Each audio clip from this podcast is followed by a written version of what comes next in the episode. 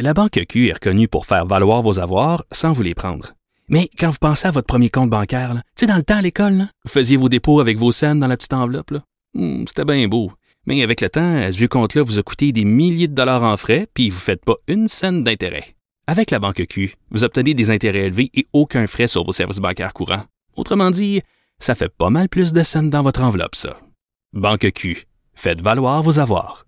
Visitez banqueq.ca pour en savoir plus. Pendant que votre attention est centrée sur vos urgences du matin, vos réunions d'affaires du midi, votre retour à la maison ou votre emploi du soir, celle de Desjardins Entreprises est centrée sur plus de 400 000 entreprises à toute heure du jour. Grâce à notre connaissance des secteurs d'activité et à notre accompagnement spécialisé, nous aidons les entrepreneurs à relever chaque défi pour qu'ils puissent rester centrés sur ce qui compte, le développement de leur entreprise. Avertissement. Cette émission peut provoquer des débats et des prises de position pas comme les autres. Vous écoutez Sophie Durocher. On est en période d'élection, puis il y a plein de questions qu'on pourrait poser euh, aux différents candidats, aux différents partis politiques. Par exemple, si la laïcité vous intéresse, si pour vous c'est un enjeu qui est, qui est important, qui est essentiel, vous auriez peut-être envie de demander justement aux différents partis politiques quelle est euh, leur position sur la laïcité. Et pour participer à votre réflexion, je vous propose une entrevue avec Marie-Claude Girard. Elle est retraitée de la Commission canadienne des droits de la personne. C'est quelqu'un qui a à cœur la laïcité. Et elle a écrit une lettre ouverte récemment dans les journaux, une lettre ouverte qui s'intitule Le Canada, un pays qui favorise les religions. Elle va nous expliquer pourquoi. Madame Girard, bonjour. Oui, bonjour. Pourquoi dites-vous que le Canada favorise les religions? Mais d'abord, euh, pour plusieurs raisons. Si on commence dans sa constitution en premier, on parle de la constitution parle que le, le, le, le, le Canada, euh, désolé, euh, dans, son, dans, dans, le préambule de la Constitution, oui. on parle de Dieu. On Absolument. Parle de Dieu. Alors, à ce moment-là, on met de côté tous les non-croyants. C'est vrai. Après ça, on a aussi, même dans son code criminel, on, on donne une exception au discours religieux haineux en disant que si un discours religieux haineux est prononcé de bonne foi, à ce moment-là, il n'est pas euh, considéré. On donne une exception, mais on ne donne pas cette, cette même exception-là si quelqu'un euh, prononce un discours de religieux basé sur des convictions personnelles. Si c'est Mhm. basé sur des convictions sincères religieuses, à ce moment-là, on a une exception. Ce que je veux dire par là, c'est que que ce soit par sa constitution, par sa réglementation et par ses lois, les, euh, le, le- le Canada favorise le fait religieux. Oui. La Alors, réglementation, il y a aussi les organismes à but non lucratif, c'est-à-dire des, des organismes de bienfaisance qui donnent un avantage aux organismes qui euh, qui font la promotion de la religion. Je parle pas de ceux qui donnent euh, des qui offrent des services de bienfaisance, mais si un organisme fait que promouvoir la parole de Dieu, à ce moment-là, il va être reconnu comme organisme de, bienfaisance. Mhm. Alors, je veux revenir sur euh, la Constitution dont vous parliez tout à l'heure, parce que beaucoup, beaucoup de gens ne le savent pas. Et euh, bon, les gens qui ont à cœur la laïcité sont au courant du dossier. Mais donc, ce, ce que vous disiez tout à l'heure à propos de la Constitution, je vais lire la partie 1 de la Charte canadienne des droits et libertés. Euh, attendu que le Canada est fondé sur des principes qui reconnaissent la suprématie de Dieu et la primauté du droit la suprématie de Dieu. C'est absolument hallucinant. Mais je veux revenir euh, au deuxième point que, que vous soulevez euh, sur euh, justement le code criminel, la définition du mot haineux. Comment se fait-il que si Monsieur Tartampion, qui est non croyant, dit euh, moi je déteste tous les homosexuels et ils doivent tous euh, mourir dans un grand brasier, c'est considéré haineux. Mais si je suis euh, catholique et que je cite la Bible euh, qui a des propos euh, particuliers envers les homosexuels, là je suis exempté de, de, de selon le code criminel. C'est quand même bizarre là. C'est tout à fait ahurissant, à mon avis. D'ailleurs, le, le, le, le- cette, précision dans le code criminel a été juste ajoutée par euh, le Parti libéral. D'ailleurs, c'était Paul Martin en 2004 qui a ajouté cette disposition au code criminel, qui se dit, euh, c'est-à-dire que la personne qui est exemptée, s'il y a de bonne foi, exprimer une opinion sur un sujet religieux ou une opinion fondée sur un texte religieux auquel il croit, ou en tenter d'établir le bien fondé par un argument cette disposition-là qui exempte les personnes religieuses qui croient, mais j'aimerais ça préciser avant hein, euh, que ce n'est pas tous les croyants qui vont faire du discours haineux. C'est vraiment non, ben, bien sûr qui ont une, lecture plus rigoriste que de, mhm. rigoriste de leur texte, mais ceux-là sont protégés. Il y a eu des pétitions, il y en a eu une en 2017, il y en a eu une en 2018, qui demandaient euh, l'abrogation de, ce, de, de cet alinéa du Code criminel pour éliminer cette exemption. Parce qu'on sait que les crimineux, c'est-à-dire euh, euh, parce que le, discours religieux, toutes les grandes religions ont des propos euh, ahurissants contre que ce soit les femmes, les, les, homosexuels, plusieurs groupes ethniques ou racistes. Alors plusieurs, alors il y a eu une pétition qui a circulé mm-hmm. pour que soit éliminée cette exemption. Mais elle a, euh, elle a réuni 15 000 noms en, 2000, euh, en, 2018. Mais le, le, gouvernement, qui était encore le Parti libéral qui était au pouvoir, a rejeté du revers de la main cette demande de, d'abrogation de, cet article euh, mhm. qui donne une, une exemption religieuse. C'est quand même ahurissant. Alors oui, le Canada n'est pas semble être un pays qui favorise les religions on ferme les yeux sur ce que les religieux disent, mais pas sur les autres. Oui. Alors, la raison pour laquelle c'est important de parler ça, de parler de ça en ce moment, c'est qu'on parle, bien sûr, de légiférer sur euh, le discours euh, haineux euh, en ligne. Et, en fait, on, va faire donc, dans les faits, une distinction entre les citoyens canadiens qui sont non croyants et ceux qui sont croyants. Or, on est tous citoyens à part égale ce que vous dénoncez dans votre lettre, c'est qu'on crée dans les faits deux catégories de citoyens, si je comprends bien. Tout à fait.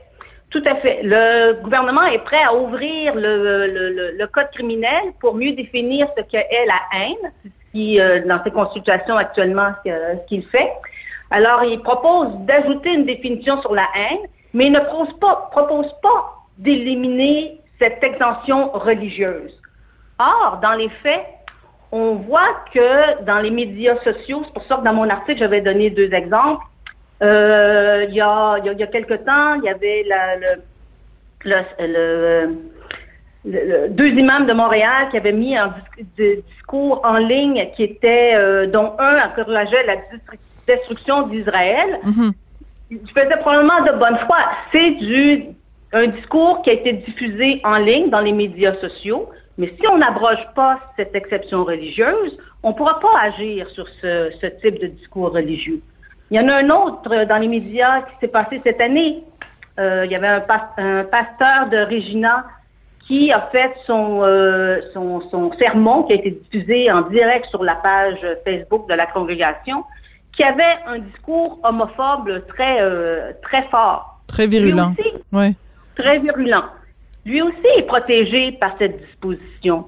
Alors, si on veut mettre fin au discours haineux en ligne, il faut mettre fin à ses causes.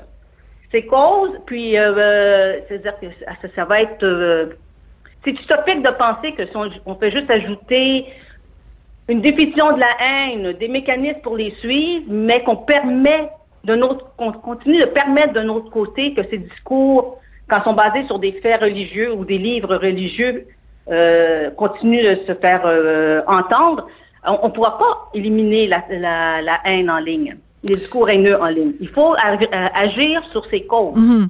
Et vous avez tout à fait raison, Madame Girard, de dire on n'est pas en train de dire ni vous ni moi que tous les gens qui sont croyants sont des gens intolérants ou qui ont un discours haineux.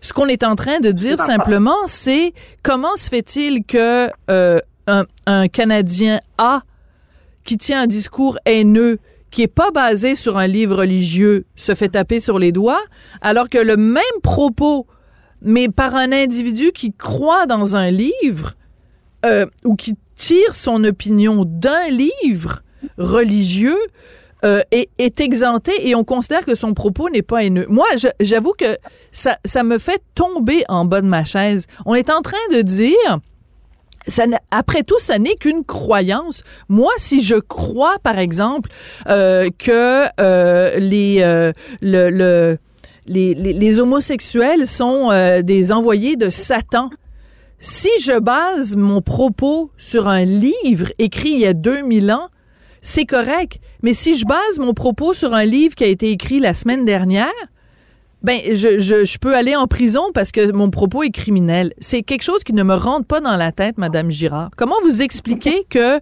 euh, premièrement, que ces, ces, ces règlements-là euh, existent encore, et surtout comment vous expliquez que la majorité de la population est pas au courant de ça, ou alors si elle est au courant, ça l'indiffère?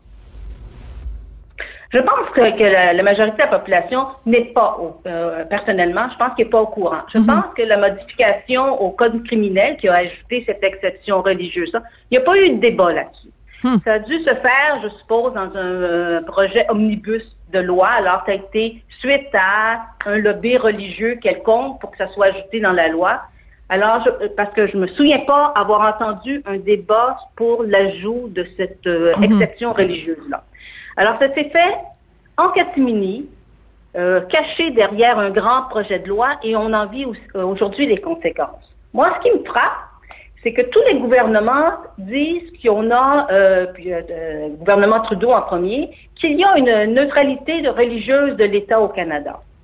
Mais quand on regarde les lois, la Constitution, les lois, ces règlements, on peut en douter. -hmm. C'est faux. C'est faux parce que de façon évidente, il y a des travers, on traite un groupe euh, différemment de, des autres groupes. Mm. Alors, c'est, mais c'est pas un sujet facile à discuter. Je pense que les partis politiques ont peur des lobbies religieux parce que ça peut faire mal et ils veulent avoir le, le, le, les votes de tout le monde. Alors, c'est pas facile d'en parler. Hum. C'est vraiment pas facile. Mais c'est un très bon point que vous soulevez, Madame Girard. C'est qu'en période électorale, quel politicien va aller euh, sur le devant de la scène? Surtout qu'on a un des quatre chefs de parti qui est lui-même, qui porte un signe ostentatoire religieux, Jacques Meeting du NPD, qui porte quand même un turban sikh. Donc, euh, on peut pas faire l'économie de savoir quel est son, son, son choix religieux ou ses croyances religieuses. Et ça, ça m'étonnerait que Jacques Meeting aille de l'avant en disant non, non, non, il faut arrêter de permettre aux groupes religieux d'être exemptés de, de, discours haineux. ça arrivera pas. Alors, et de toute façon, même ceux qui ne portent pas de signes ostentatoires veulent aller chercher cette clientèle-là, cette clientèle religieuse. Ils veulent pas se mettre à dos ni les juifs, ni les musulmans, ni les catholiques, ni les protestants, ni les sikhs, ni les hindous. Et personne veut faire ça. Donc, on se retrouve à, euh, à, à à pénaliser les non-croyants qui, eux, n'ont pas le droit euh, de, de, En fait, à favoriser les croyants qui, eux, peuvent dire n'importe quelle horreur du moment qu'ils se cachent derrière un livre sacré. Moi, je, moi, ça me met en colère, Madame Girard, et c'est pour ça que je voulais vous parler, parce que je pense qu'il faut réveiller les gens pour que les gens se rendent compte que c'est inacceptable. Je suis tout à fait d'accord avec vous. Je vais vous donner un autre exemple. Rapidement. Oui. Oui. À la Chambre des communes, on fait encore la prière à, à, l'ouverture de chaque session de, de, la Chambre des communes qui est élue par le président. Le, le Bloc québécois a essayé de a demandé que cesse cette pratique-là. Et, et, mais ça prenait la majorité. Tous les partis, c'est-à-dire les, les autres, ça lui a été refusé. Alors même malgré tout le débat qu'on a eu pour la prière, c'est-à-dire que ça va même jusque-là, au Saguenay. Le crucifix? Ouais. À Ottawa. Le, le crucifix, mais euh, il y a aussi la prière au début de chaque séance à, la, euh, à Ottawa qui, qui, qui, se perpétue. Alors, nous ne sommes pas un... Le Canada n'est pas un État... Euh, la neutralité religieuse n'existe pas au Canada. Ben, merci beaucoup de l'avoir rappelé, Madame Girard, parce que, en effet, beaucoup de gens ne le savent pas. on a beaucoup ri euh, du maire euh, Jean Tremblay euh, à Saguenay, mais pendant ce temps-là, ben, ça continue de se faire à Ottawa. donc, ben, la, la, la, religion est encore bien vivante et bien omniprésente au Canada, malgré des, des prétentions au contraire. Marie-Claude Girard, vous êtes une retraitée de la Commission canadienne des droits de la personne. Ça a été passionnant de vous parler puis j'encourage les gens donc à se renseigner sur cette supposée neutralité canadienne qui en fait euh, n'existe pas. Merci beaucoup. Merci. Au revoir. Amen. Et allez en paix et ne pêchez plus. Et c'est comme ça que se termine l'émission. Merci beaucoup à Florence Lamoureux à la recherche qui fait chaque fois un travail vraiment euh, exemplaire avec plein de pistes, plein d'idées. Vraiment, elle est géniale. Et évidemment, le génie de la console, c'est Rémi Poitras à la mise en onde, à la réalisation. Puis vous, les auditeurs, les auditrices, ben vous êtes les, génies de la, le génie de la, du, du numérique parce qu'on est une radio numérique. Merci beaucoup d'être là. C'est très apprécié. Puis on se retrouve demain.